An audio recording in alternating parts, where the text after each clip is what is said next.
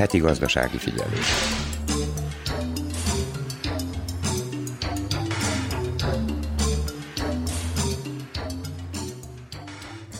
Hegedűs Erika köszönti a heti gazdasági figyelő hallgatóit. Műsorunkban folytatjuk az önkormányzatok idei beruházási terveiről szóló sorozatunkat. Ezúttal Begaszentgyörgyön, Kishegyesen, Topolyán, Temerinben, Törökbecsén és Újvidéken jártunk. A fogyasztóvédelmi mellékletben az elektromos cigarettáról beszél a szakember.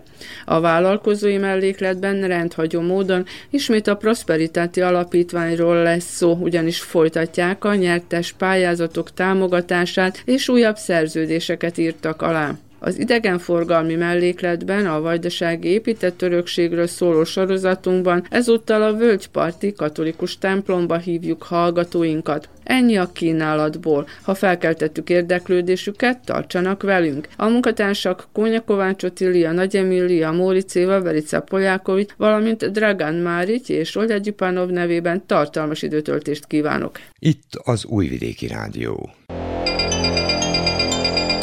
Gazdasági figyelő. A heti gazdasági figyelőben folytatjuk az önkormányzatok idei beruházási terveiről szóló sorozatunkat. Ezúttal Begaszentgyörgyön, Kishegyesen, Topolyán, Temerinben, Törökbecsén és Újvidéken jártunk.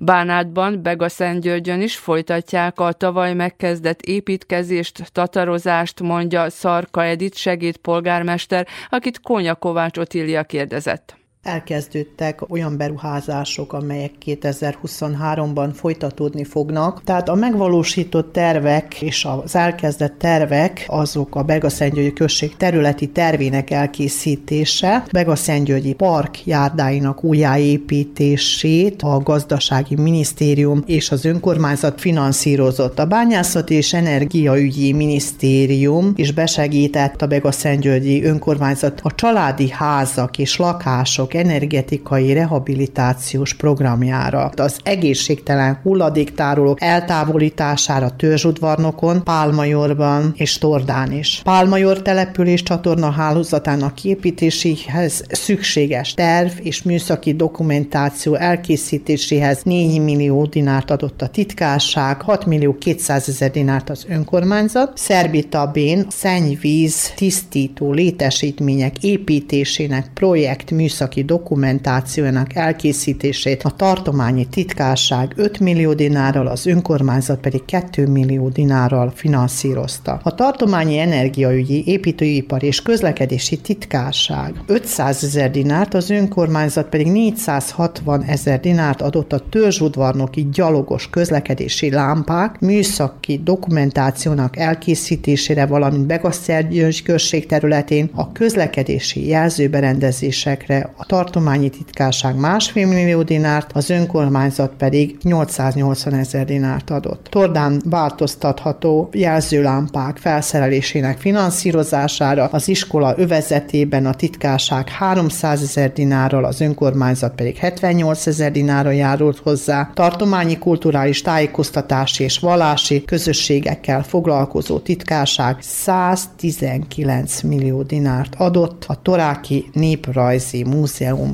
kiépítésére. A tartományi mezőgazdasági titkárság 17 millió 900 ezer dinárral járult hozzá a Szerbitabé, Toráki, Begaszentgyörgyi, Katalinfalvi határi utaknak a karbantartására, még az önkormányzat több mint 15 millió dinárral. A szerbitabei mezőgazdasági területek víz elvezető funkciójának csatornahálózat rendezésére fektetett be útfelújításra Párdány, Szerb Szerbitabé, Magyaritabé, Pegaszentgyörgy, Pálmajor, Katalinfalva, Vida és Torda településekre. A tartományi oktatási titkárság millió 256 ezret, az önkormányzat pedig 250 ezer dinárért adott az iskoláskor előtti intézmény csözteleki részlegének karbantartási beruházására pénzösszeget. A tartományi pénzügyi titkárság közös támogatási projektek társfinanszírozására határon átnyúló álló térségben, melyeket az Unió is finanszíroz, több mint két millió dinárt adott. A tartományi gazdaság és turisztikai titkárság támogatta a hotspot helyek kialakítását törzs udvarnokon és storákon, videó megfigyelő rendszert a Magyarita B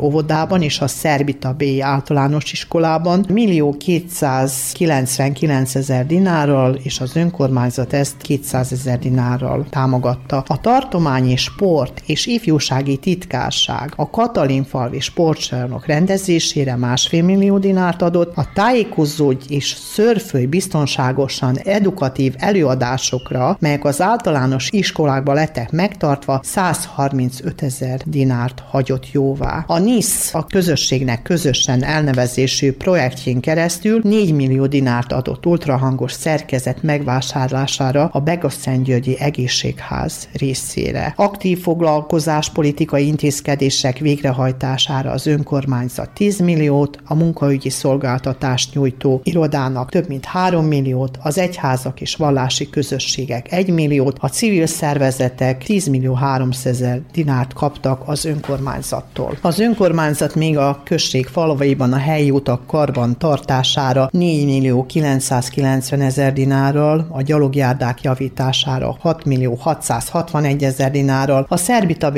iskoláskori intézmények épületének beruházásaira 5 millió 828 ezer dinárt, a Pálmajori vízvezetékrendszer felújításához 106 millió dinárt adtak. A Tamásfalvi vízvezeték hálózatának kiépítésére, a projekt műszaki dokumentáció elkészítéséhez 3,5 millió dinárt adott az önkormányzat, a Katalinfalvi kultúrotthon egyik részének a szanálására 17 millió 737 ezer dinárt, törzsudvarnokon kútfúrására és vízvezeték kiépítésére 12 millió dinárt hagytak jóvá. 2023-ban a Bega Szentgyörgyi önkormányzat 90 millió dinár tervezett a saját költségvetéséből különböző terveknek a megvalósítására, és idén is pályázni fog a minisztériumokhoz és a tartományi titkárságokhoz, mint eddig minden évben. Terve van a Begaszentgyügyi község utainak, utcáinak, járdáinak további javítása, a határi utak karbantartása, beruházások lesznek a vízvezeték hálózat infrastruktúrájába, tehát szerte falvakban, amik még nem lettek megvalósítva, biztosítva, a kultúrotthonoknak a javítása is terben van véve, tehát attól függően, hogy melyik kultúrotthonnak mire van szüksége, igyekszünk pénzt kérni, vagyis adni azoknak a kultúrotthonoknak. A község középiskolás diákjainak utaztatását minden évben az önkormányzat vállalja fel teljes egészében, tehát a szülőknek nem kell. Úgy a nagybecskereke is, akik utaznak, vagy pedig akik utaznak akár Bácskába is tanulni, tehát támogatjuk a tanulók utaztatását. A civil szervezetek idén is támogatásban fognak részesülni, hogy aktívan részt tudjanak venni a rendezvények megszervezésében és a kultúr élet bővítésében, gazdagításában. Itt az Újvidéki Rádió. Gazdasági Kishegyesen idén tervezik a kultúrközpont és a központi tér kialakítását, illetve a megkezdett munkálatok befejezését. A gyorsvasút építése erre a községre is hatással van, emellett pedig az óvodákat és az iskolákat is korszerűsítik, nyilatkozta Sándor István alpolgármester, akit Nagy Emília kérdezett. Kisi és község terveit, hogyha megnézzük a 2023-as évre, akkor azokról a fejlesztésekről tudnék először beszélni, amelyek már megkezdődtek, vagy az előző évben, vagy pedig az előző években. Ilyen fejlesztések közé sorolnám Kishegyesen a helyi közösség egyik fontos projektjét, az pedig nem más, mint a kultúrközpont képítése, amely magába foglalja az új könyvtár kiépítését, könyvtár, illetve a színházterem előtti térnek a kialakítását, de ide fog tartozni majd az idejében kiépülő parkoló, illetve az új buszmegálló is. Ez a fejlesztés körülbelül 80%-os elkészültségi állapotban van, ami az építkezést illeti. Természetesen az új bútoroknak a megérkezése, beszerelése, felszerelése, illetve a belső munkálatok még időbe fognak tartani, de először mindenképp épp az a legfontosabb, hogy a, az építészeti munkálatok befejeződjenek, ez pedig előre láthatólag ebben az elkövetkezendő negyed évben meg kell, hogy történjen. Vannak még olyan fejlesztések, amelyeket az önkormányzat kezdett meg. Tavaly évvégén két játszóteret létesítettünk Kishegyes, illetve Bács-Fekete egy területén. Ezek a játszóterek noha elkészültek és a gyerekek már használják, de tulajdonképpen nem tekinthetőek befejezetnek, hiszen a kerítés elemeket még a kivitelező nem hozta meg, illetve nem építette be.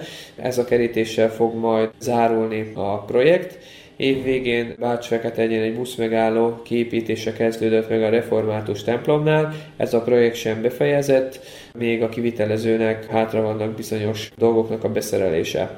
Hogyha beszélünk a kapitális fejlesztésekről, ugye, amiket eddig elmondtam, ezek a helyi közösségekhez, illetve az önkormányzathoz kötődő, szorosan kötődő fejlesztések, de vannak más fejlesztések is, amelyeket nem az önkormányzat rendelt meg, vagy nem szorosan az önkormányzat munkájához kapcsolódik, de mégis a lakosok, illetve mindennapokat jelentősen befolyásolják. Ilyen a gyors építése, hiszen a tavalyében megkezdődött a kishegyesi szakasznak a képítése.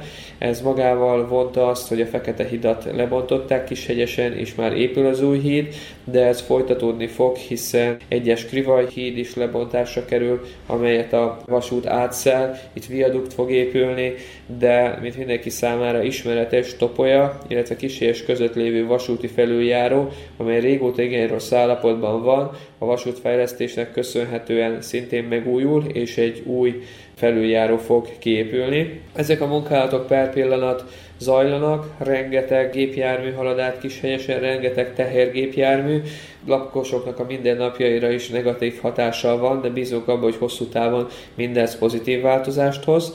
Szekegy határában nem messze Kishegyestől, a potoktó és víztározó képítése is folyamatos, ide már egy szilárd út burkolat épült, elkészült a terület magában arra, hogy feltöltsék a tavat, itt a villamosítással kapcsolatos kérdéseket kell, hogy még a kivitelezők megoldják, és amikor ez sikerül, akkor feltöltés elé fog kerülni a potoktó, és egy új tó lesz, amely mind turisztikai, mind pedig rekreációs központból kihasználhat a település, de ez mellett természetesen a mezőgazdaság, mint öntöző rendszerek képítésére is szolgálni fog ez a tó, illetve a magába a tóhoz vezető csatorna. Egy tartományi prioritás, illetve fontos fejlesztés zajlik még a községek területén, egyen épül a szennyvíztisztító, a főhálózat átszeli már mind a három települést, itt különböző kisebb munkálatok vannak, hogy ez a főhálózat befejeződjön, és az idei évben, amennyiben a tartomány ígéretek papírra is kerülnek, szerződéses formában, akkor várhatóan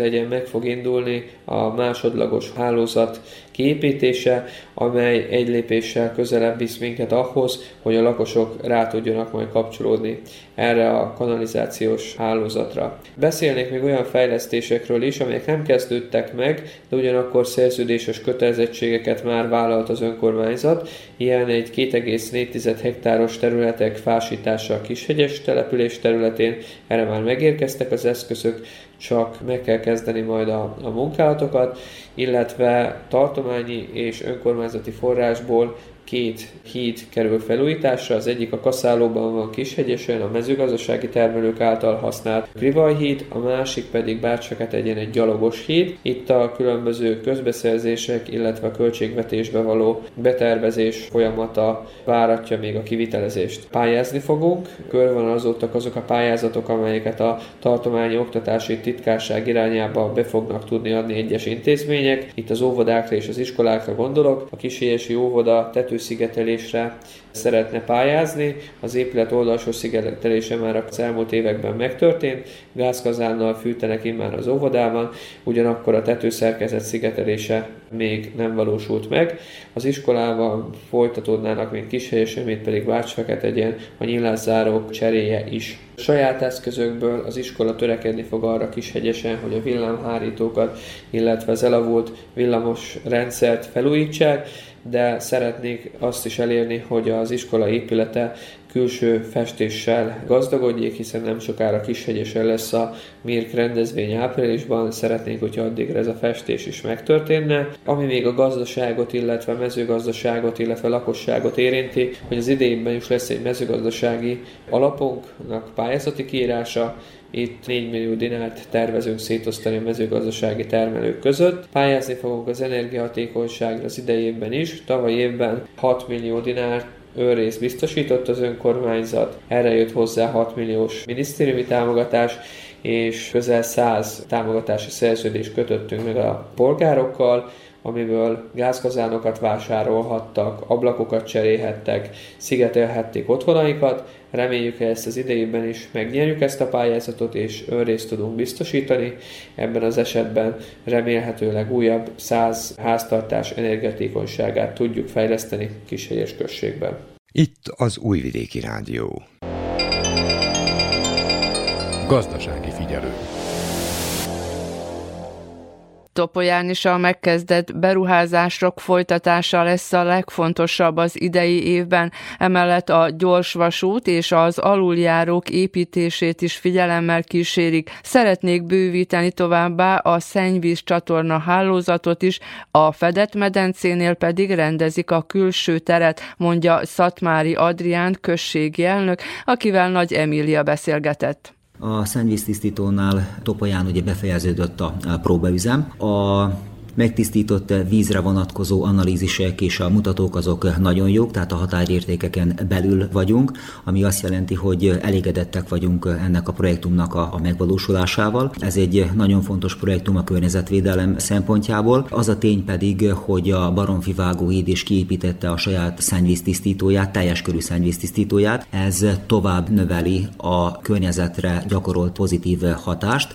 Ugyanez az elvárás a másik két nagy szennyezővel kapcsolatban is, és amikor ők is majd kiépítik a teljes körű szennyvíztisztítóikat, akkor elmondhatjuk azt, hogy a Bácsér patak teljes mértékben megtisztult. Egyébként már most jelentős előrelépés látható ezzel kapcsolatban, sokkal tisztább a pataknak a vize, ugyanakkor kitartóak leszünk, és a másik két nagy szennyezőtől is azt várjuk el, hogy kiépítsék a saját teljes körű szennyvíztisztítójukat. További közművesítési projektek is folyamatban van vannak az önkormányzat területén. Elkészült a tervdokumentáció, a műszaki tervdokumentáció 46 km szennyvíz csatornának a kiépítésére. Jelen pillanatban Topajának mintegy 25% van kiépítve a szennyvíz csatorna. Ezt szeretnénk bővíteni. Itt természetesen köztársasági, tartományi, ugyanakkor Európa Uniós forrásokra is gondolunk. Kettő ivóvizes kutat sikerült felszerelnünk és üzembe helyeznünk. Természetesen ezt a projektumot a Kongrát közvállalattal közösen gyorsan tudtuk megvalósítani. A Kongrát közvállalat finanszírozta a két ivóvizes kútnak a kifúrását, az önkormányzat pedig mintegy 9 millió dinárt fordított ennek a kettő kútnak a felszerelésére. Ez a projektum azért fontos, mert a lakosság ivóvízellátását minőségben tudja javítani, és zöggenőmentes lesz majd a továbbra is az ivóvízellátása a településen. Ami a medencét, a fedett medencét illeti, itt az épület szerkezetileg teljesen elkészült. Jelen pillanatban folyamatban van az épületnek a külső térrendezése. Ennek a projektumnak a keretein belül kiépült egy parkoló is, a medence, valamint a városi stadion közelében, ugyanakkor kiszélesítettük a Nusics utcát, ami azért fontos, mert itt található a környéken, a közelben a Nikola Tesla általános iskola, és ezzel is javítottunk a gyalogos, valamint a gépjármű forgalmi biztonságán is. Ennek a projektumnak az összértéke mintegy 100 millió dinár. Jó ütemben haladnak a gyorsvasút építkezési munkálatai. Az önkormányzat területén belül három felüljáró fog kiépülni, valamint három aluljáró. Az aluljárók azok a településen belül helyezkednek el, egyik a Becsei úton, a másik pedig a Zente úton lesz kiépítve. Ez a két aluljáró mindkettő alkalmas lesz gépjármű forgalomra, valamint gyalogos forgalomra is. Az Inamagnál található aluljáró pedig kerékpár és gyalogos forgalomra lesz majd használható. A felüljárók azok a településen kívül helyezkednek el. Egy Kisbelgrádnál fog kiépülni, egy a Dózsa György vállalatnál, egy pedig Zobnaticánál. Ezek gépjármű forgalomra lesznek alkalmasak. Ugyanakkor ennek a projektnek a keretein belül fel fog újulni a vasútállomás Topolyán, valamint egy vasúti terminál, egy áruterminál is ki fog épülni az ipari park közelében, és biztos vagyok abban, hogy ez még több beruházást fog ide vonzani hozzánk Topajára, ami automatikusan tehát újabb munkahelyeket is biztosít az itt lakók számára. Egy másik fontos projekt ugye a gázvezeték kiépítése a község területén. Az önkormányzat aláírt egy szerződést a Gáz közvállalattal. Ennek a szerződésnek az értelmében minden településen ki fog épülni a gázvezeték az önkormányzat területén. Mindezt a beruházást a Gáz közvállalat finanszírozza, tehát az önkormányzatnak a költségvetésből nem kell eszközöket erre a célra fordítani. Jelen pillanatban Topolyán és Bajsán van gázvezeték, ugyanakkor, amikor ez a projektum befejeződik, akkor minden településen a polgárok rá tudnak majd kapcsolódni a gázvezetékre, és gázzal tudnak fűteni. Az önkormányzatban kiemelt jelentőségű a turizmus és a turizmusnak a fejlesztése. A Topolyai tóparton ugye folyamatosak a fejlesztések, a tavalyi évben kettő mólót sikerült teljesen újjáépítenünk, a többi városi mólónak pedig az éves karbantartását végeztük el. Folyami kavicsal töltöttük fel a strandot, és nagyon sok látogatója van ugye a Topolyai tópartnak, különösen a, különösen a, tehát a nyári hónapokban és kiváltképpen hétvégánként. Fontos számunkra még a horgász turizmus is, évi szinten több mint 650 éves engedélyt értékesítünk, minden évben halasítjuk a topolyai tavat, és ezt a gyakorlatot szeretnénk folytatni a jövőben is. Ugyanakkor szeretném kihangsúlyozni és elmondani, hogy a Bácskos útfalvi fürdő, a Balsai fürdő is nagyon sikeres évet zárt, de ugyanígy tett a Pacséri termálfürdő is. Az oktatás területén talán szeretném kiemelni a diák a működését. A diák a tavalyi tanévet már teljes kapacitással kezdte meg. A működésekor mintegy 80 diáknak biztosított szállást ez az intézmény, azonban Tavaly már kevésnek bizonyult a 102 férőhely is, tehát túljelentkezés volt, és ez is bizonyítja ennek a projektumnak a fontosságát és a létjogosultságát. Egész biztos vagyok abban, hogy a középiskolai oktatási rendszerünknek a minőségbeli javulását eredményezi ez a projektum. Mind a három középiskola diákjai igényelhetnek szállást ebben a diák otthonban. A Nikola Tesla általános iskolában egy új modern gázkazán került beszerelésre. Ennek a projektumnak az ért értéke mintegy 9 millió dinár. Ezt a projektumot közösen a Környezetvédelmi Minisztériummal tudtuk megvalósítani. A minisztérium 6 millió dinár értékben finanszírozta ezt a projektumot, ugyanakkor az önkormányzat 127 egyetemistának biztosít 5000 dinárban havi szinten ösztöndíjat, és az idei évben először a mesterhallgatók is tudtak pályázni erre az ösztöndíjra. Az önkormányzat 11 mesterhallgatót részesít ösztöndíjban ennek a pályázatnak a keretein belül. Fontos beruházások történtek még az egészségvédelem területén is. 11 millió dinárt irányoztunk elő a fűtési rendszer korszerűsítésére, mégpedig kettő intézményben. 10 millió dinárba kerülnek a fűtési rendszer korszerűsítésére vonatkozó munkálatok a Topolyai Egészségházban, további 1 millió dinárt pedig az Entagunarasi rendelőnek a fűtési rendszerére fordítottunk. 6,6 millió dinár értékben a sürgősségi osztály számára egy új mentőautót vásárolt az önkormányzat, és biztos vagyok abban, hogy így a sürgősségi osztály még hatékonyabban fogja tudni majd ellátni a feladatát az önkormányzat mind a 22 településén, ugyanakkor a sürgőségi osztály az autóútnak is egy részét le kell, hogy fedje, ez is az ő fennhatóságuk alá tartozik. Ami az egészségügyet illeti, még 9 millió dinár értékben finanszírozzuk a falusi rendelőknek a, a működését. 3 millió dinárt irányoztunk elő a költségvetésből az infarktust kapott személyek Kamenicára történő szállítására, és ezek mind olyan intézkedések, amelyek már tehát az évek is bebizonyították, hogy mennyire fontosak, ezért továbbra is ezeket az intézkedéseket a költségvetésben előláttuk és előirányoztuk. Az idejében növeltük az újszülöttek támogatására előlátott egyszeri támogatásnak az összegét is, az eddigiekben ez az összeg 15 és 20 ezer dinár között mozgott, ezt az összeget most az idejében 30 ezer dinárra növeltük. Jelen pillanatban a községi költségvetésben 4 millió 200 ezer dinár van előirányozva erre a célra, azonban a költségvetés módosításával ezt az összeget 6 millió dinárra fogjuk növelni, és a lehetőségekhez mérten szeretnénk majd ezt az egyszeri támogatást a jövőben tovább növelni. A mezőgazdaság ugye Topolya községben az egyik legfontosabb gazdasági ágazat, önkormányzat. Több mint 3500 regisztrált mezőgazdasági termelő van Topolya községben.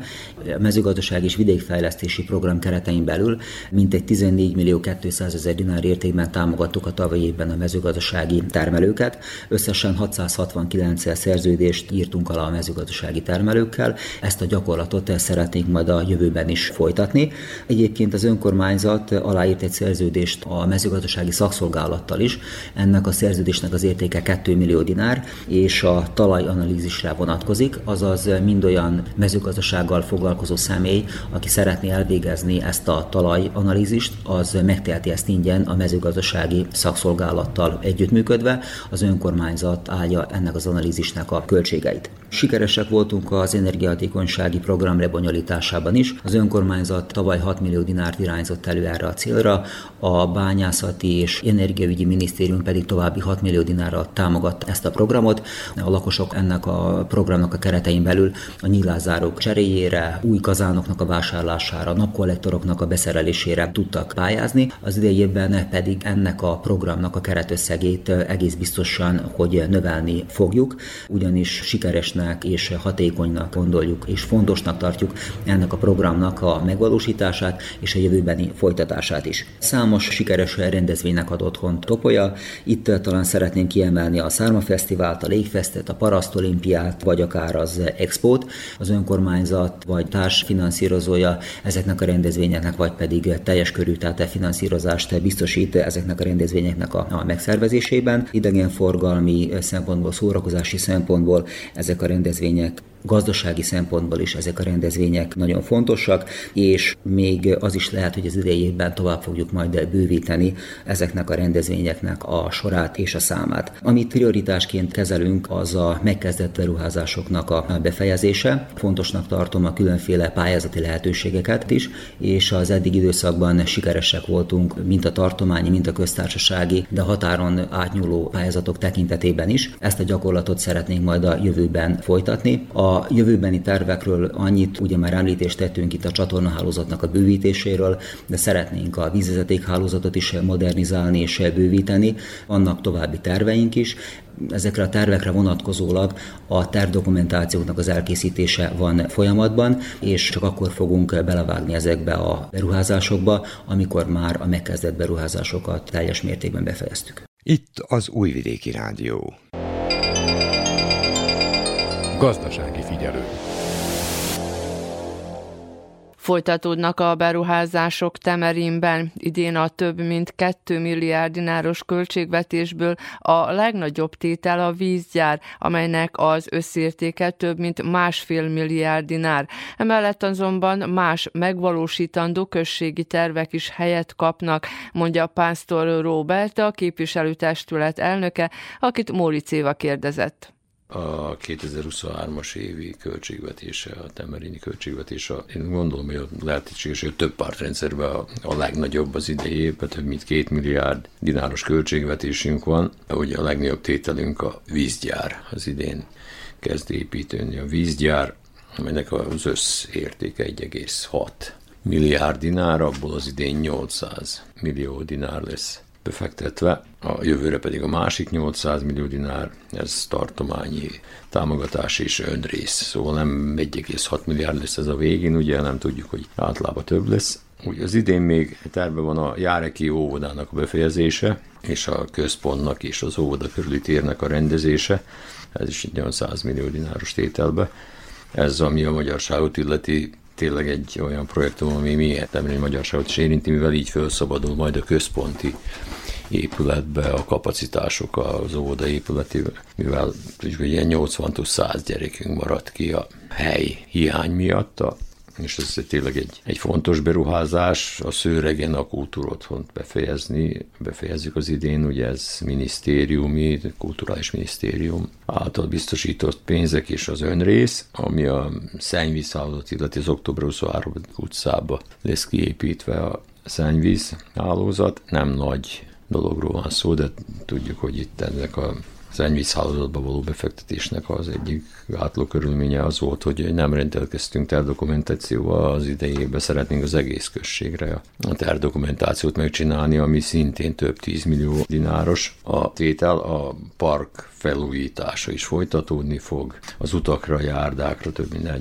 40-50 millió dinárban előlátva. Ígéret van, hogy kapunk 100 millió dinárt az első helyi közösség területén az aszfalt utainkra, a kóptató réteg, meg a rávitelére, de hát az ígéreteket azt én ebben nem nagyon hiszek, ezt csak így mondom el, hogy ez ez ígéret, ez most jelenleg még nem tartalmazza a költségvetés ezeknek a munkátoknak a kivitelezését. A Kukor Imre általános iskolába sportpályák föl lesznek újítva, a képüs testület termének az aulájának a felújítására is sor kerül, majd a Kók Imre általános iskolának a telepi részlegének a fölújítási tervdokumentáció, és akkor szeretnénk a jövő évbe, 24-es évbe befejezni. Tudjuk, hogy ott is helyiség gondok vannak, nem a konkrétan a magyar gyerekek, majd nekünk van elég termünk, de ugye rengeteg a, a gyerek, a szerb nemzetiség, és akkor ők ilyen váltásba járnak, és akkor azért szeretnénk, de nem szeretnénk azt, hogy a Neakóka Imre általános iskolának a tulajdonban legyen továbbra is az, az iskola, és akkor aznak a felújítása, szóval bővítéséről van szó, a terdok. Már említettem a szennyvízhálózatnak az egész községre, a terdokumentációját, az ifjúsági otthont remélem az idén majd csak elkezdjük felújítani, és erre az első fázis egy 25 millió dináros keretét láttunk elő, ott a tetőszerkezet, majd a szakemberek megmondják, hogy mi a, melyik a leglényegesebb, hogy mivel kezdjük, és szeretnénk az ifjú otthont is egy két-három éven belül befejezni. Ugye hát ezen külön óhaja magyar koalíciónak, a temerini magyar képviselőknek, ugye ha már minden helyi közösségbe, kultúrotthonok, helyi közösség otthonok felújulnak, akkor illene, hogy pontosan azt a otthonot, akit legtöbben használják a községben, hogy bár azt legyen egyszer. Ott van a, a szociális központnak az irodai segély, stb. És akkor az mégiscsak én szerintem prioritást kellett volna, hogy élvezen idáig is, de hát nem vagyunk akkora tényezők ugye a községhatalom, hogy éppen annyira elhaladszon a hangjunk. A csapadékvíz okozta problémáknak az elhárítása a Pappál utcába, 22-es dolgla, vagyis minden, hol, ahol probléma ezekkel a vizekkel, talajvizekkel. A szemétlerakó problémát is szeretnénk megoldani a megközelítő út kiépítésében, valamint a rengeteg kigyulladás megszüntetésére tudjuk, hogy majdnem hogy heti rendszerességgel.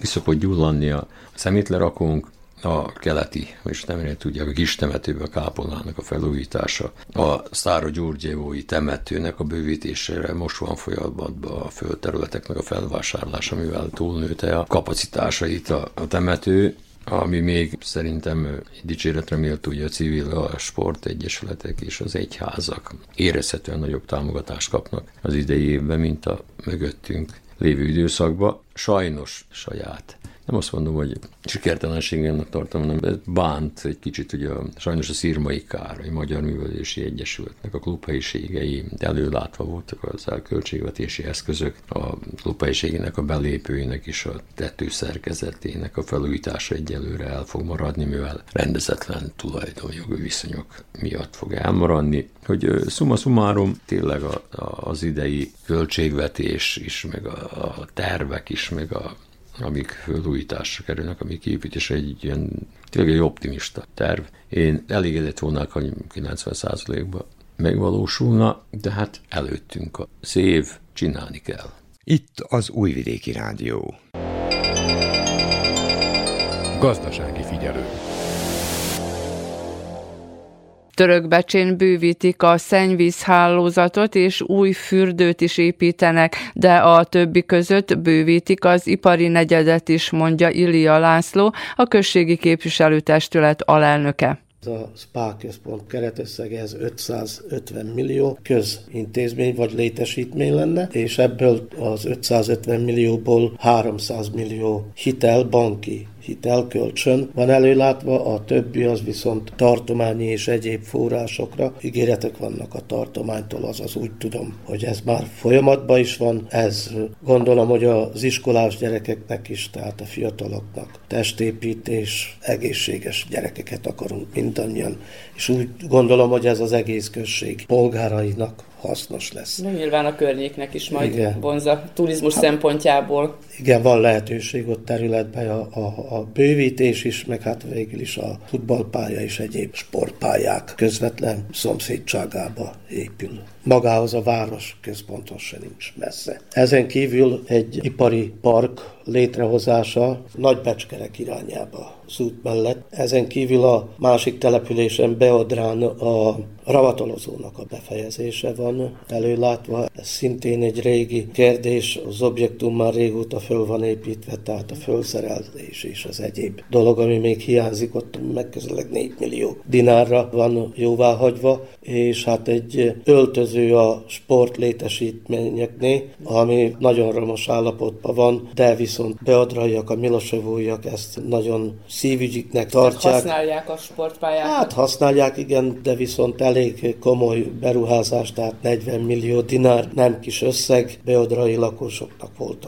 az óhaja. Akkor még megemlíteném a Hertelendi kastélyt is, ami lassan elkezd működni. Folyamatban vannak, de viszont ott is most kiderült, hogy még rekonstruálni kell a konyha részt, 124 ágyjal rendelkezik, használni fogják, tehát bárki használhatja, akár sport, egyesületek fölkészítésére, fölkészülésre, de ugyanúgy a diákok részére is, tehát kirándulásra, ugyanúgy, hogyha... De ez egy, valójában egy vendégháznak Egy vendégház, számít? igen. A Kumándon viszont ott a közvilágításnak a bővítése, azaz kiépítése van terve. Az egyik, ez itt magánál a törökbecséről a bejárat, itt ezek a nagy kanyarok, amik vannak az úton, ez este elég kellemetlen a forgalom részére, tehát itten végig ez a rész egész a falu széléig lesz összekötve a főutcáig világítással. Ezen kívül tehát ilyen gyerek játszóterek létre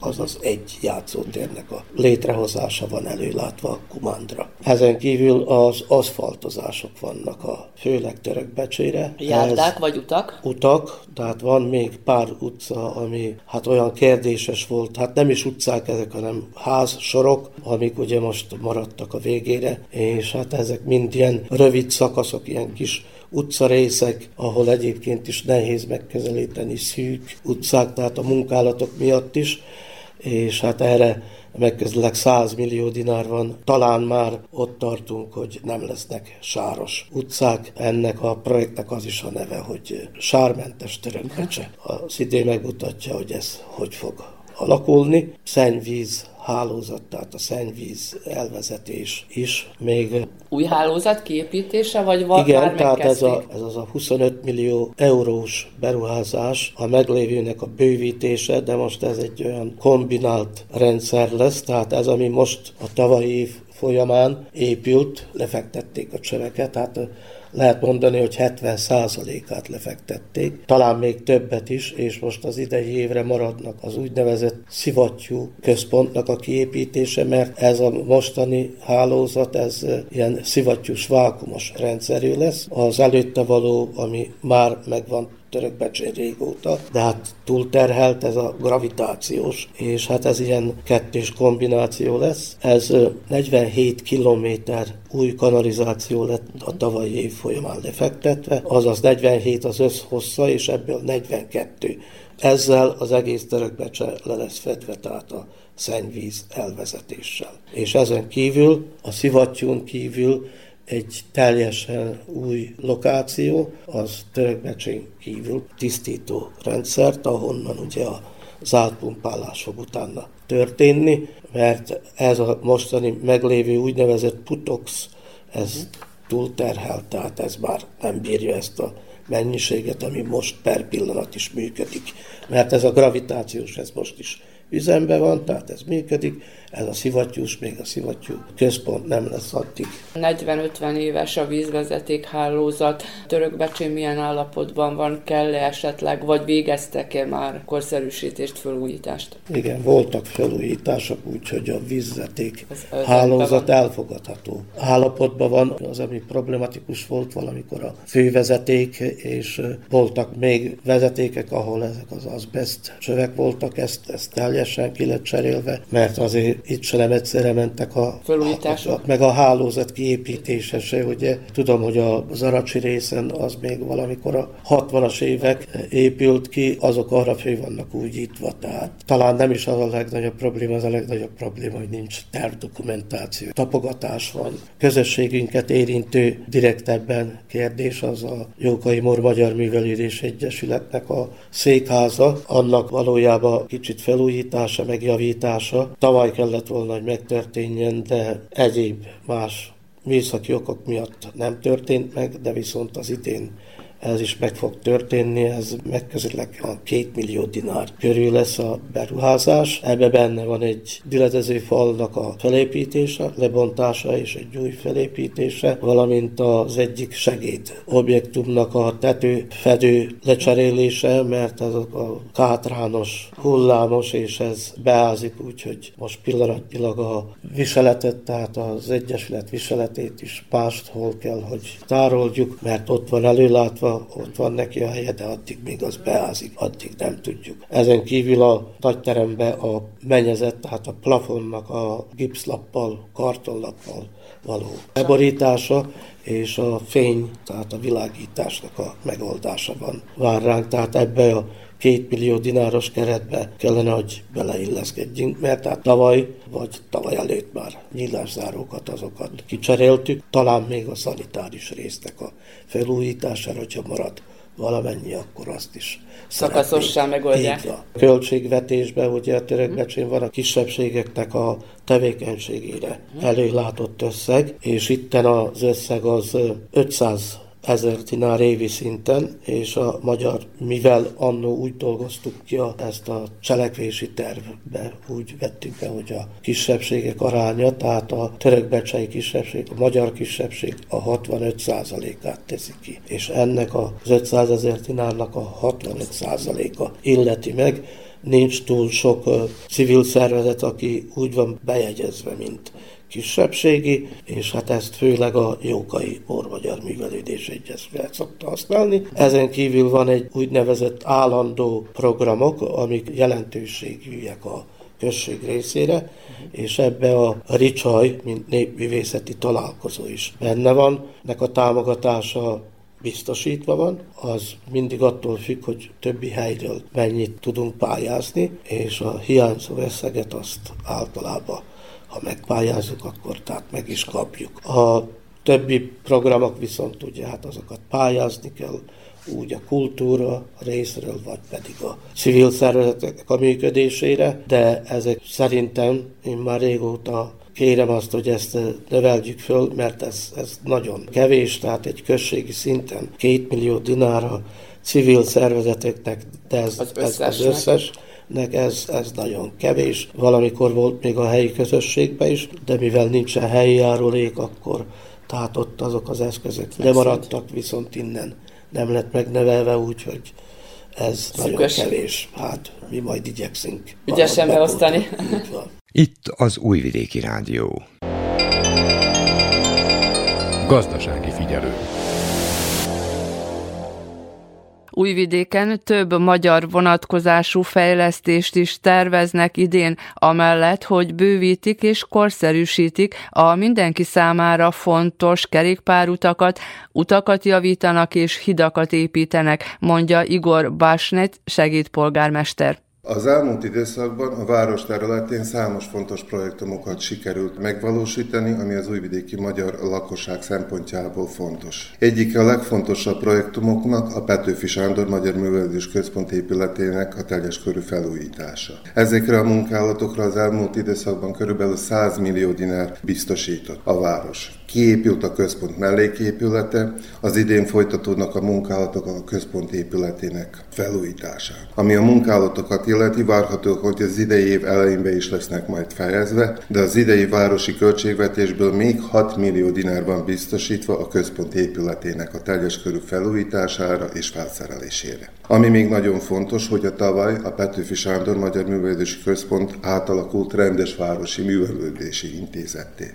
Ez egy nagyon jelentős dolog számunkra, több szempontból is, mert így többé a Petőfi költségei nem függnek majd pályázatoktól, hanem benne van mind rendes költségvetési szerv a városi évi költségvetésében. Második fontos dolog, hogy ez négy új munkahelyet is jelent. Igazgató, programrendező, műsorrendező, titkár, de emellett több külső személy is lesz majd alkalmazva, melynek köszönhetően több szakcsoport is létesülhet, és több művelődési program is lesz majd rendezve. Mondhatom, hogy ez leírhatatlan fontossága van nem csak a telepi, hanem az újvidéki magyar lakosság számára. Telepen a katolikus Szent Erzsébet templom két év alatt a Városi Művelődési Igazgatóság által kiírt pályázatokon 3,1 millió dinárt kapott a templom felújítására. Ami a munkálatokat illeti, a parókiát és a plébánia épületét kívül és belül átmeszelték, a templom új belső és külső világítás kapott, és fel lett szerelve a templom toronyórája. Tehát akkor elkezdték már a munkálatokat. Igen. Júniusban lett befejezve a templom toronyórája. Az idén terve van a templom külső meszelése. Piroson tavaly a református temetőben 630 méter hosszú új kerítés lett kiépítve, melynek beruházásának értéke 1,7 millió dinár. Az idén a tervek szerint a református temetőben kápolna is lesz majd kiépítve. Ezekre a munkálatokra az idei városi költségvetésből 35 millió dinár van biztosítva. Úgy gondolom, hogy ez nagyon fontos dolog a helybeli magyar lakosság számára, mert ez egy évtizedes probléma, hogy pirosan a mai napig is háztól temetnek. Tisza Kálmán falván is az elmúlt időszakban számos fontos projektumokat sikerült megvalósítani. Sikeresen befejeződött a szennyvízhálózat képítése, az utcák nagy része újra lettek aszfaltozva, a katolikus templom toronyóráját újraindították, tavaly befejeződött a Tisza Kálmán körépületének a felújítása, új vendégszobák lettek kiépítve. Az idén folytatódik a katolikus templom felújítása, és reméljük, hogy az elkövetkező időszakban elkezdődik a Tisza Kálmán falvi kágy kerékpár útnak a kiépítése is, ami úgy gondolom, hogy nagyon fontos dolog lesz a helybeli lakosság számára, mert a közbiztonság szempontjából sokkal biztonságosabb lesz egy ilyen kerékpárúton kerékpározni, mint egy forgalmas főúton, másrészt pedig ennek a projektumnak köszönhetően pályázhatnak más projektumokra is, amelyek a környezetvédelmet és egészséges életet preferálják. Tehát a turizmus része Igen. is lehet akár. Városi forrásokból továbbra is támogatva vannak a magyar szervezetek működése. Az idén 10,5 millió dinár van biztosítva a kulturális, míg a sporti ifjúsági szervezeteknek 3 millió dinár van biztosítva. Itt is már említett közműfejlesztési beruházásokat. Mi az, ami esetleg az idén kezdődik, vagy mi az, ami kiemelt szerepet kap? Ami a város infrastruktúráját illeti, a legnagyobb kapitális projektum az, hogy Újvidék az elkövetkező 4-5 évben három új hídal lesz majd gazdagabb, melynek a beruházásának értéke meghaladja a 369 millió eurót. Ezek Dunai hidak? Igen. Ezek a hidak összekötik majd Kaboltot Péterváraddal, az Európa sugárút hosszabbításában Újvidéket Kamanccal és egy gyalogos kerékpáros híd. A Kabolt Péterváradi hídnak teljes hossza 1663 méter, és lesz majd rajta gyalogjárda és kerékpárút is. Az új híd összeköti majd az A1-es autópályát a Fruskagorai koridorral, és a fő célja az, hogy a várost teherforgalomtól mentesítse. A második híd az Európa sugárút hosszabbításában majd összeköti Újvidéket Kamanccal, hossza 2500 méter lesz, két-két sávval lesz mindkét irányban, valamint gyalogjárdát és kerékpárutat is építenek rá. Ami nagyon fontos, hogy ezen a hídon nagyobb tehergépjárműk nem bírnak majd közlekedni. És nagyon fontos, hogy kerékpár út is lesz, mert most jelenleg Igen. csak egy hídon lehet kerékpárral Igen. szabályosan közlekedni. Harmadik híd egy gyalogos kerékpáros Aha. híd, amely az egykori Ferenc József hídnak a talpazatán kell, hogy kiépüljön, és melynek hossza 450 méter lesz. Ami a munkálatokat illeti, az első két hídnak a képítése már elkezdődött, míg a harmadik hídnak a képítése az idén kellene, hogy elkezdődjön. Ami az utcák karbantartását illeti, tavaly szeptemberben megkezdődött Újvidék legforgalmasabb utcáinak az újraaszfaltozása. Ezekre a munkálatokra város és a tartomány 2,2 milliárd dinárt biztosítottak. A munkálatok az idei év tavaszán folytatódnak. A legnagyobb projektum a felszabadulás sugárútnak az újraaszfaltozása. A munkálatok tervek szerint júliusban kellene, hogy elkezdődjenek, és több fázisokban fognak majd zajlani. Ami a kerékpárutakat illeti, tavaly megkezdődött a város kerékpárút hálózatának a felújítása. Fel lett újítva a Futaki úti kerékpárút, a Patriar Pál sugárúttól a felszabadulás sugárútig, melynek hossza 6 kilométer. Ezekre a munkálatokra 184 millió dinár volt biztosítva a városi és tartományi forrásokból. Októberben megkezdődött Újvidék-Begecs kerékpárút harmadik szakaszának a kiépítése a Duna partján melletti töltésen teleptől Futakig, melynek hossza 10,5 kilométer. A munkálatok 8 hónapig kellene, hogy tartsanak, és várható, hogy az idei év közepén be is lesznek majd fejezve. Ezekre a munkálatokra 170 millió dinár van biztosítva a városi költségvetésből. Ez a kerékpárút az Euróvele hat nemzetközi kerékpárút korridor részét képezi. Az idén terve van Újvidék és Csenei közötti kerékpárút képítésének és a megkezdése, melynek hossza 24,2 km lesz. A munkálatok a több fázisban zajlanak majd le. Az első fázisban terve van Újvidéktől Piroson át Irmovóig, melynek hossza 9 kilométer. Ezekre a munkálatokra biztosítva van 213 millió dinár. A város és a tartomány egyik legnagyobb és legfontosabb projektuma az elkövetkező időszakban az Almás negyedi városrészének a felújítása.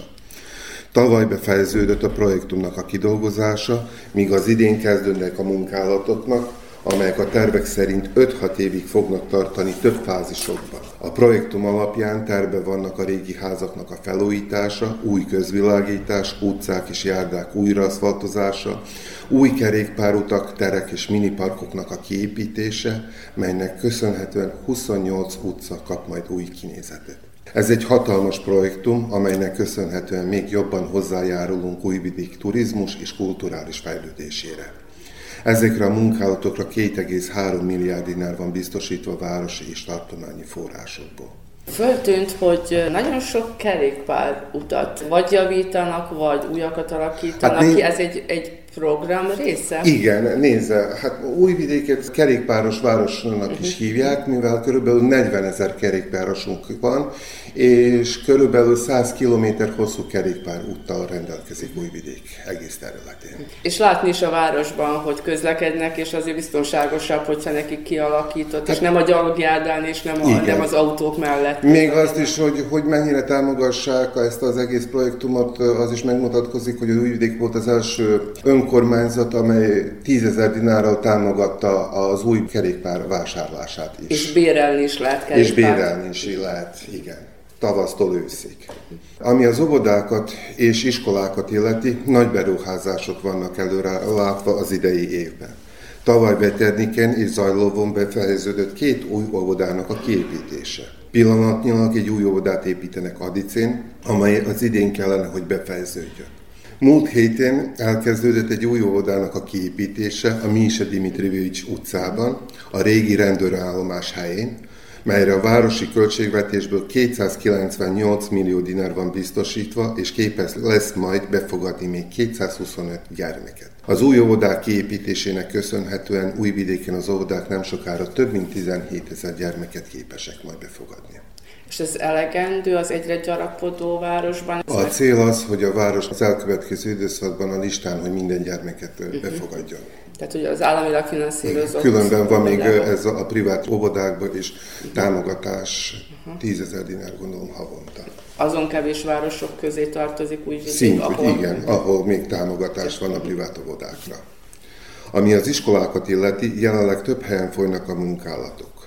Az Iván Gondolics Vászosztályos általános iskolákban és az április 7 egészségügyi középiskolákban. Az idén kezdődnek a munkálatok a Láze Kosztics gimnázium épületének a felújításán és új tornaterménynek a kiépítésén. Az elkövetkező időszakban terve vannak még négy új óvodáknak a kiépítése Jugovicsévon, Szateliton, Adicén és Zajlóban. Itt az Újvidéki Rádió.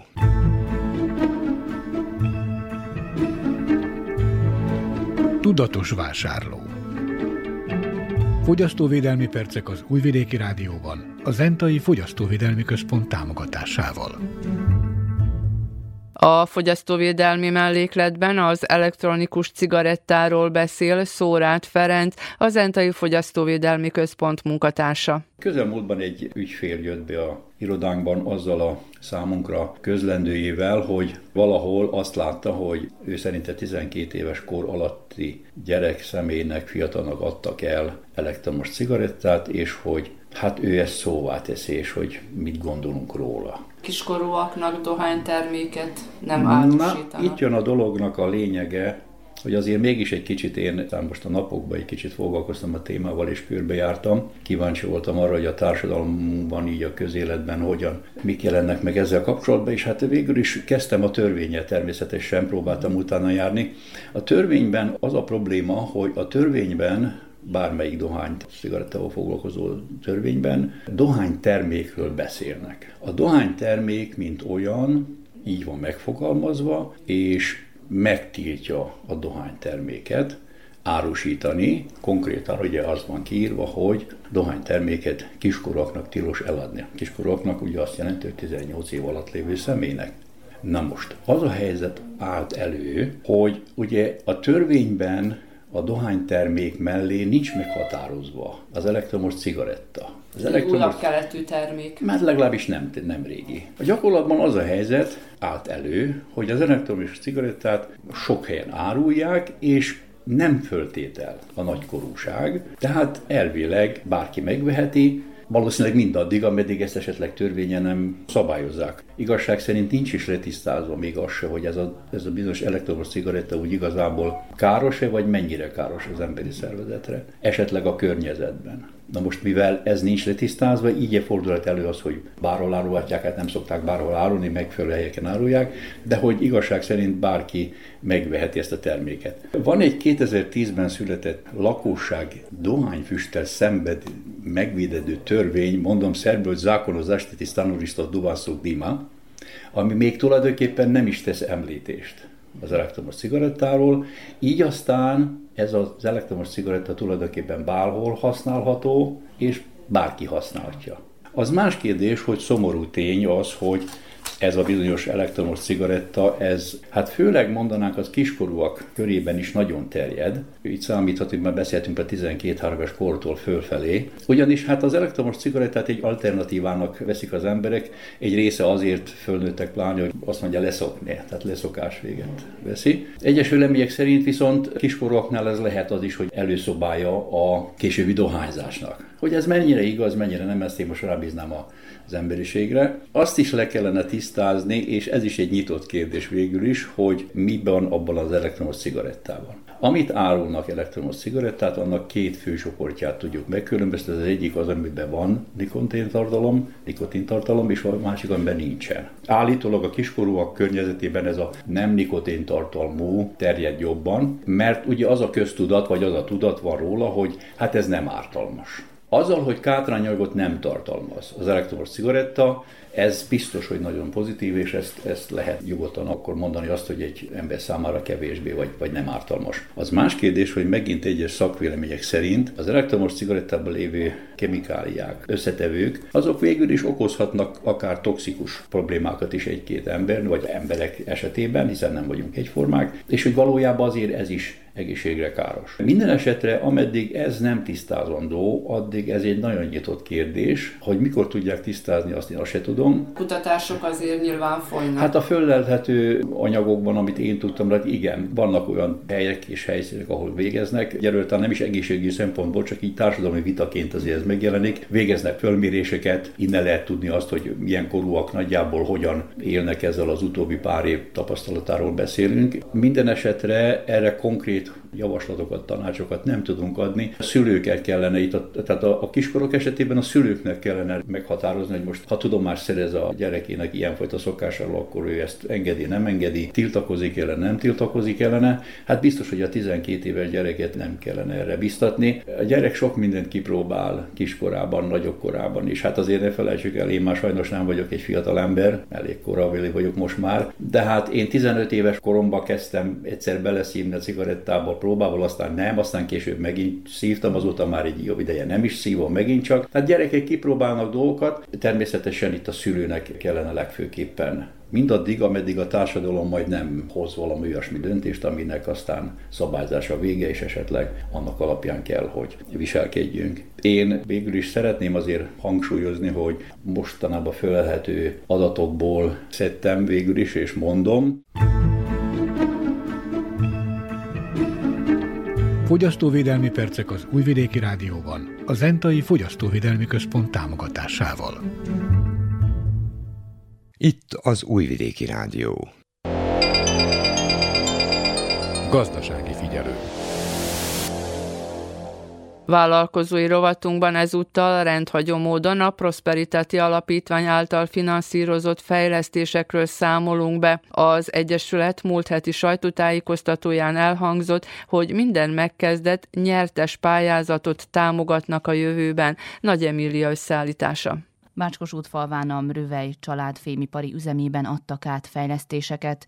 Tudtuk meg Mrüvej Dominiktól, a cég pénzügyi vezetőjétől. Itt a Prosperitátén keresztül, hogy sok támogatást kaptunk, nagyon segítettek nekünk. Először 2016-ban az új csarnokot a Prosperitát segítségével bírtuk felépíteni, meg ottan volt egy darupálya, meg heggesztő gépek, és később 2019-ben akkor volt még egy nagyobb beruházásunk, egy porfestővonal, egy automata vágógép, meg a csarnok felújítása volt.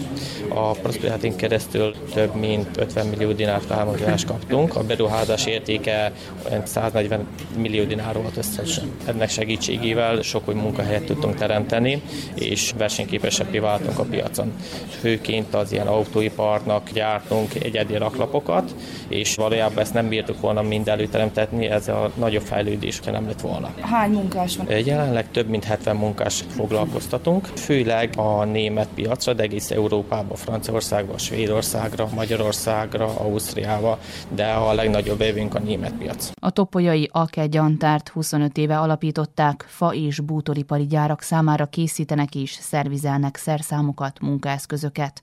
Nem először pályáznak a Prosperitáti Alapítványnál, ezúttal 5 CNC gépet szereztek be a kapott összegből, részletezte beszédében Gyantár Lajos tulajdonos. Így visszatekintve nem tűnik azonban kevésnek ez a 25 év, melyeknek során számtalan akadályon át kellett megküzdeni, hogy megmaradjunk, fejlődjünk. Családi vállalkozás vagyunk, melyet a 90-es évek idején társadalmi vállalatok privatizáció során, ami nem véletlenül háttérbe szorított magyarként alapítottuk. A gépek és a szerszámok forgalmazás mellett kezdetben csak szalagfűrész és keményfény lakkás körfűrészek élezésével foglalkoztunk, majd 2008-ban kibővítettük szolgáltatásainkat egy gyémán élezővel, amely által kiemelt minőségű szolgáltatásokat tudtunk nyújtani a legnagyobb és legigényesebb vevőknek Szerbiában.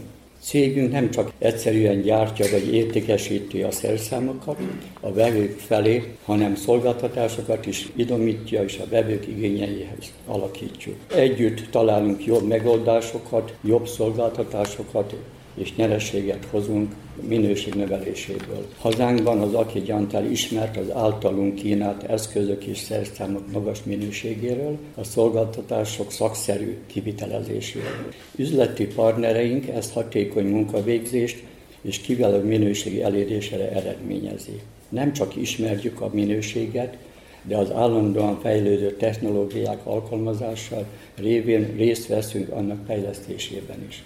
Szívesen veszünk különleges igényeket is a partnereinktől, ezekre is nap mint nap eredményesen tudunk reagálni. Ha valamelyik partnerünk kihívásokkal küzd, megoldást találunk azokra az ő igényei szerint, mindez gyorsan, megbízhatóan és észszerű árakon.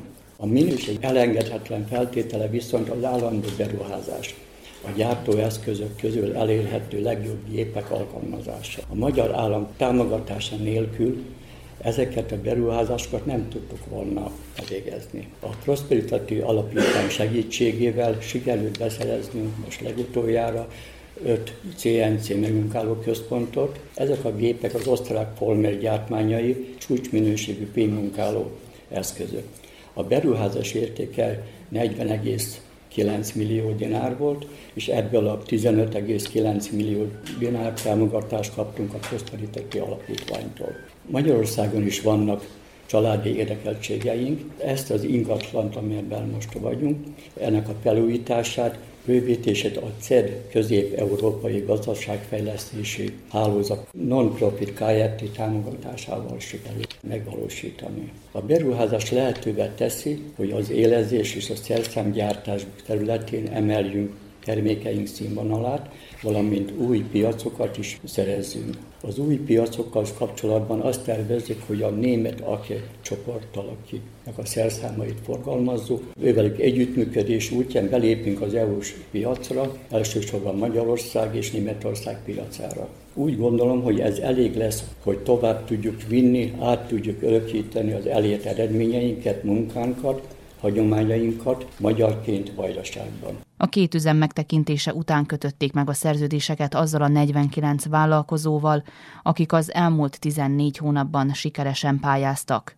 Szabó Árpád egy halfeldolgozó cég tulajdonosa nem először pályázik az alapítványnál. A mi cégünk főfoglalkozása a halfeldolgozás és kereskedelem. Ezt a halfeldolgozót is 2020-ban a Prosperitát Alapítvány segítségével építettük fel, és most tovább pályáztunk.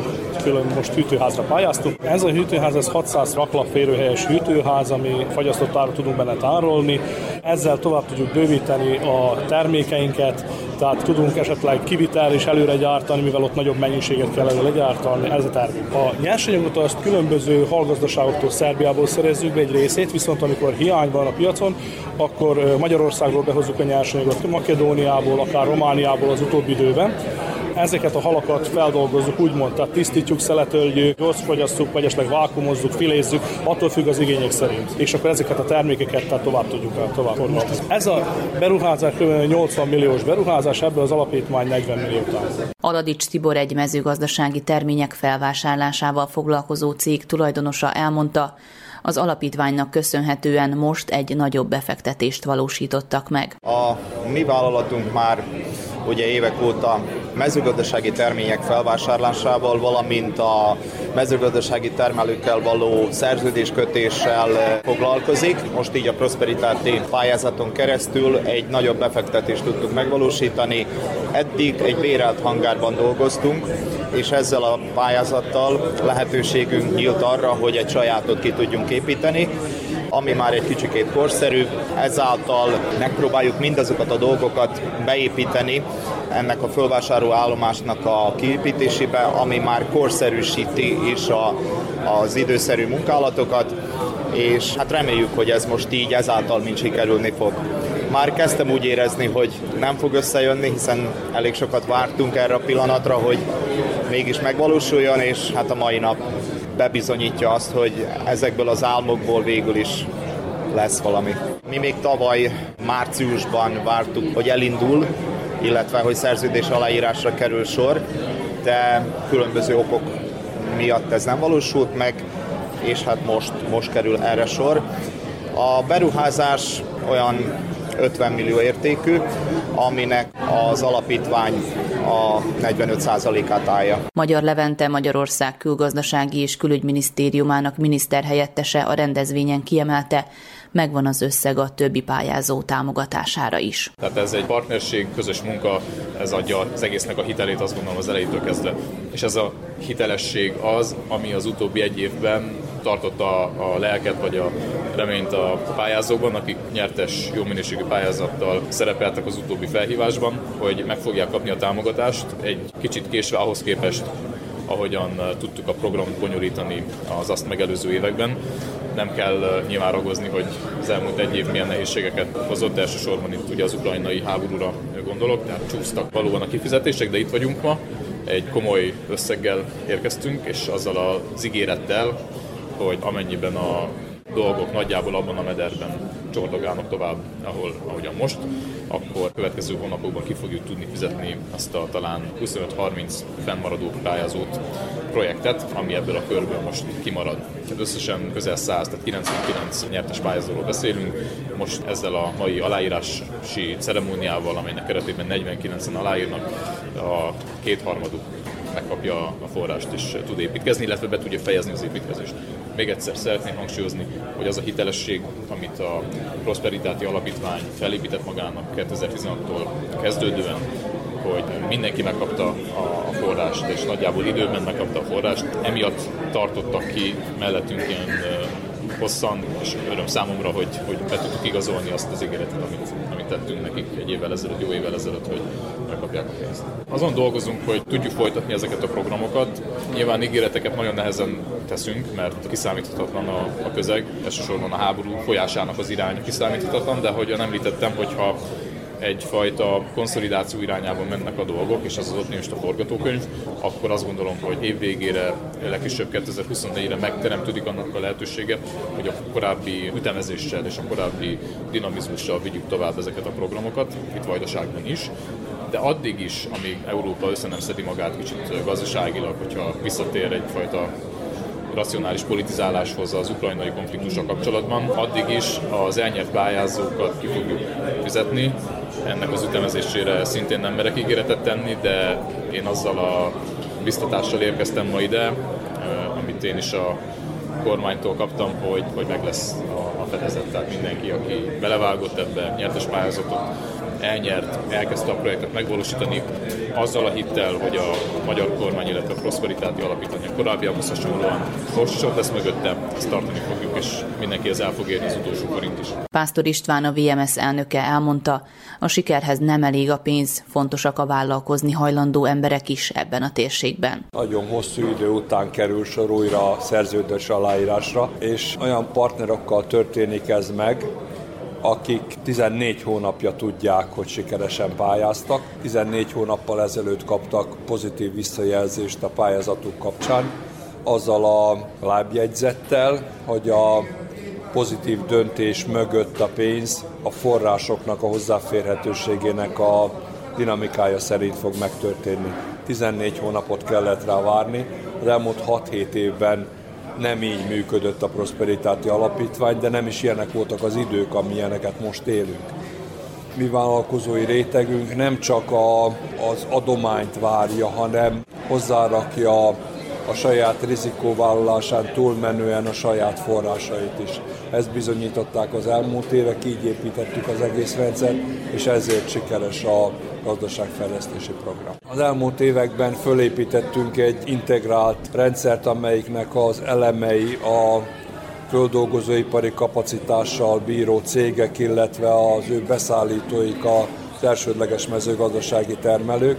Ez azt jelentette, hogy megközelítőleg 5000-en vannak ebben az integrált rendszerben, Szerintem ez a mostani pályázat ezt a rendszert erősíti. Nem csak erről a 49 sikeres pályázóról gondolom ezt, vagy nem csak az ő szempontjukból mondom ezt, hanem azok szempontjából is, akik úgy szintén sikerrel pályáztak, de akik számára a most rendelkezésre álló források nem elegendőek.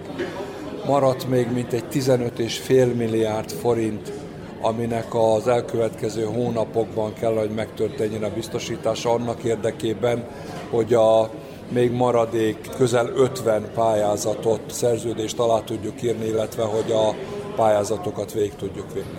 Abban állapodtunk meg ma is, és többedik alkalommal történt ez meg, hogy lesz. De most ebben a pillanatban a folytatás a meghozott döntéseknek a véghezvitelét jelenti, ahogy az előbb is mondtam, van még közel 50 olyan pályázat, amelyiknek a kötelezettségét az alapítvány nem tudta teljesíteni azért, mert nem álltak rendelkezésre a források, ez a bizonyos 15,5 milliárd forint. Azt remélem, hogy az elkövetkező hónapokban, ha nem is egy lépésben, de fokozatosan ez is biztosításra kell. A maradék 50 pályázó a jövőben kapja meg az eszközöket. Itt az Újvidéki Rádió. Utazunk és utazzunk, Vajdaságban és a világban az Újvidéki Rádió turisztikai rovata. A vajdasági épített örökségről szóló sorozatunkban ezúttal a Völgyparti katolikus templomba hívjuk hallgatóinkat. A szentély a Mennyország királynője nevet kapta 55 évvel ezelőtt. Különlegessége, hogy a főbejárat az oldalbejárat helyén van, és a harangot is a templom belsejéből kongatják, mondja kormányos Zoltán, törökfalui kevi és völgyparti plébános. Kisméretének mondható, bár azért a hossza az megvan egy 20-25 méter is, szélességében is ott 15 méter körül van. magassága az úgy nagyjából olyan 10 méter, van egy kis tornyocskája, talán azzal az ad még hozzá egy két-három métert, de az a kisfalu méretéhez még lehet, hogy mára már főleg nagy is. Említette, hogy a templomnak van toronja is, és ha jól látom, a bejárat mellett ott lehet kongatni a harangot, tehát innen bentről, nem a toronyból? Igen, valóban toronyba egy harang van, és itt még igen kézzel lehet a harangot húzni, nem lett áramosítva, és tulajdonképpen itt, ahol lelóg, ott fölött van tulajdonképpen a tornyocska, de igen, valóban itt bentről lehet harangozni. Picit számomra rendhagyó módon a, nem az oltárral szembe van a főbejárat, hanem majd, hogy nem, mintha egy mellékbejárat lenne, de azért mégis annál nagyobb. Miért alakult ez így? Mivel ugye ez is már modernkori templom, modern időkben készült, így jelentősége már nem volt annyira mérvadó, azt tudnám felvetni, mivel maga a templom gyakorlatilag ugye a járda mellett van, valószínűleg úgy gondolták, hogy nem a járdára kéne nyílnia a bejárati ajtónak, hanem oldalt, tehát lehet, hogy gyakorlati okokból építették így a templomot. Ennek a templomnak a főbejárata mellett fölött nincs karzat.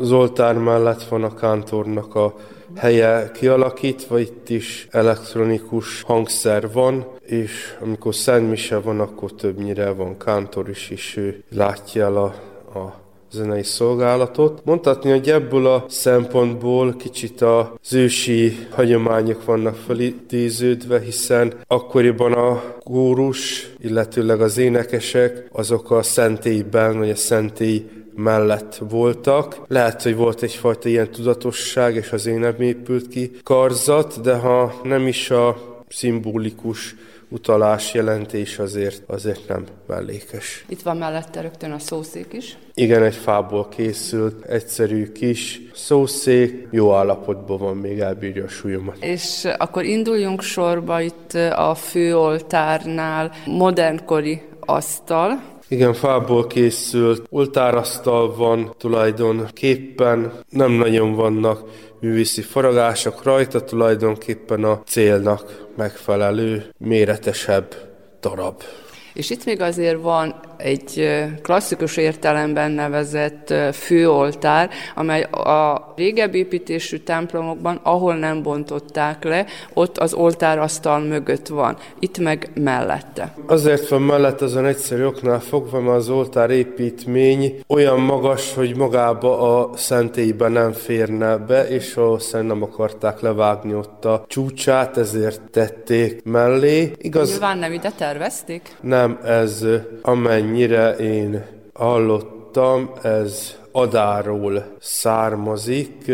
A, konkrétan az odai iskolában annak idején valamikor nagyon régen, akkor még zárda iskola volt, volt kápolná, és ha minden igaz, ez a, annak a kápolnának az oltára lehetett. Minden esetre egy Szent József kép van magába az oltár építménybe benne, tehát Szent József oltár, ami miatt volt itt rá szükség, az ugye a tabernákulum, a szentségház, hiszen ott őrizzük az oltári szentséget, illetve az örök mécses is ott van. De akkor gyakorlatilag az oltár, ami fából van, öregebb, mint a templom? Régebbi? Igen, ez az oltár építmény, ez régebbi, mint a templom, igen. És bent a szentélyben mit látunk még? A szentélyben, amit láthatunk, ami közül talán a leglényegesebb, azon a magas talpazaton álló Mária, összetett kézzel imádkozó testtartás, a glóriája az csillagokkal van díszítve, tehát a 12 csillag, illetve láb alatt a föld, amint ugye a kígyóra rálép, Tulajdonképpen ez a szobor utalna ugye a templom nevére, vagy titulusára, az egek királynéja, vagy Mennyország királynéjának is mondják. Ez is itt van jó ideje, illetve itt olyan szoros értelemben véve oltárkép nincs, inkább oltárképecske, a, amelyen a Szent Háromság, ugye az Atya, a Fiú és a Szent Lélek épp megkoronázzák Szűz Máriát ugye a Mennyországba, illetve természetesen itt is van ugye keresztfeszület, az elmaradhatatlan része szinte a templomoknak. A szentélyben lévő festmények azok régebbi stílusúak, még a keret is, viszont ugye a stációk, ezek már stílusában újabb keletűek. Igen, nem az a hagyományos stílusúnak tűnik, amit megszokhattunk. De egységes, tehát... Egységes, persze, egységesnek kellene lenni a 14 képnek, különben baj van. De igen, másmilyen stílusú, sokkal élénkebb, talán nem annyira hangsúlyozza talán hátterében is a szenvedést, de ettől függetlenül maguk a jelenetek, azok azért jelzik, hogy mi minden is történt akkor Jézus kereszt útján. Többi festményeket is mutassuk be akkor, ami található a templomban, és hol? A templomnak az oldal falain, ezek is az elmúlt évtizedek során különféle adományok voltak a templomnak, vagy hozták az emberek otthonról. Hát elég sok minden kép van. Amit talán jó magam is kicsit sűrűbben emlegetek, az a, a Veronika kendőjét, illetve magát Veronikát ábrázoló kép, ugye magán a keddő rajta ugye Jézusnak az arc lenyomatával. Talán ezt tudnám úgy kiemelni, ami olyan érdekesebb kép, meg inkább fontosság okán, meg méretéből is kicsit nagyobb a két főapostolról, Szent Pétert és Szent Pált ábrázoló nagyobb méretű kép. A padok egy picit számomra szokatlan az elrendezése, ugye három osztatú. Nyilván, hogy ez is, mint a legtöbb tárgy a templomban adományokból?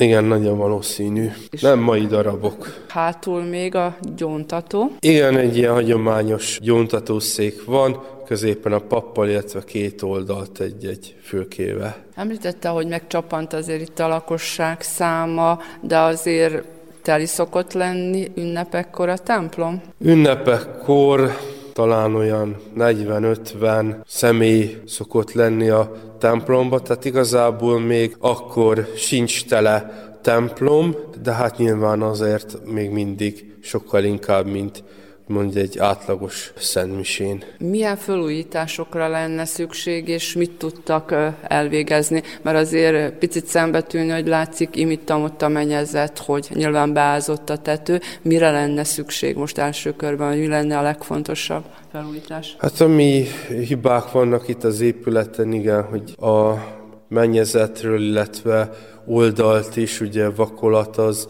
az elmúlt évek során lejött, valahol kisebb, valahol nagyobb méretben. Itt a beton aljon is egy repedés fut végig, vagy hát lehet már kettő is a templomon. Az is, hogy aggodalomra ad-e okot, vagy sem, tehát a falakon vagy nincs biztos benne. akkor talán nem. Hát talán nem, de az izgul az ember.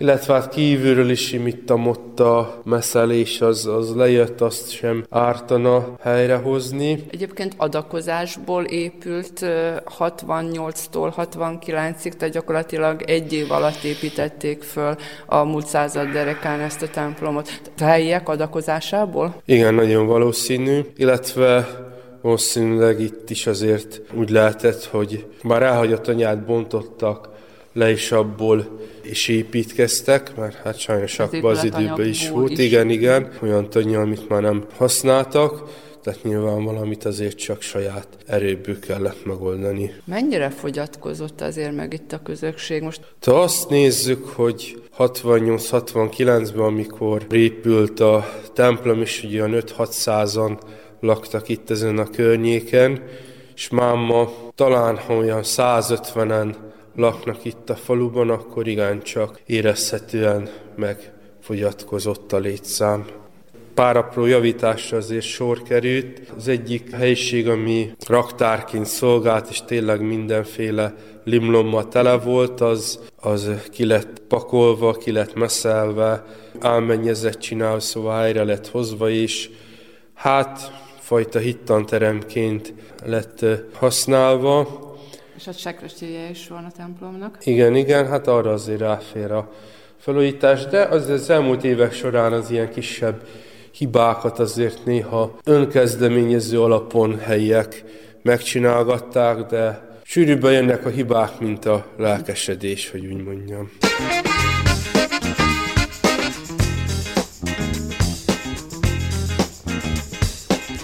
Az Újvidéki Rádió heti gazdasági figyelőjében folytattuk az önkormányzatok idei beruházási terveiről szóló sorozatunkat. Ezúttal Begaszentgyörgyön, Kishegyesen, Topolyán, Temerinben, Törökbecsén és Újvidéken jártunk.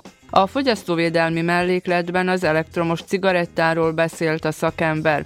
A vállalkozói rovatunkban rendhagyó módon ismét a Prosperitáti Alapítványról volt szó, ugyanis folytatják a nyertes pályázatok támogatását, és újabb szerződéseket írtak alá a múlt héten.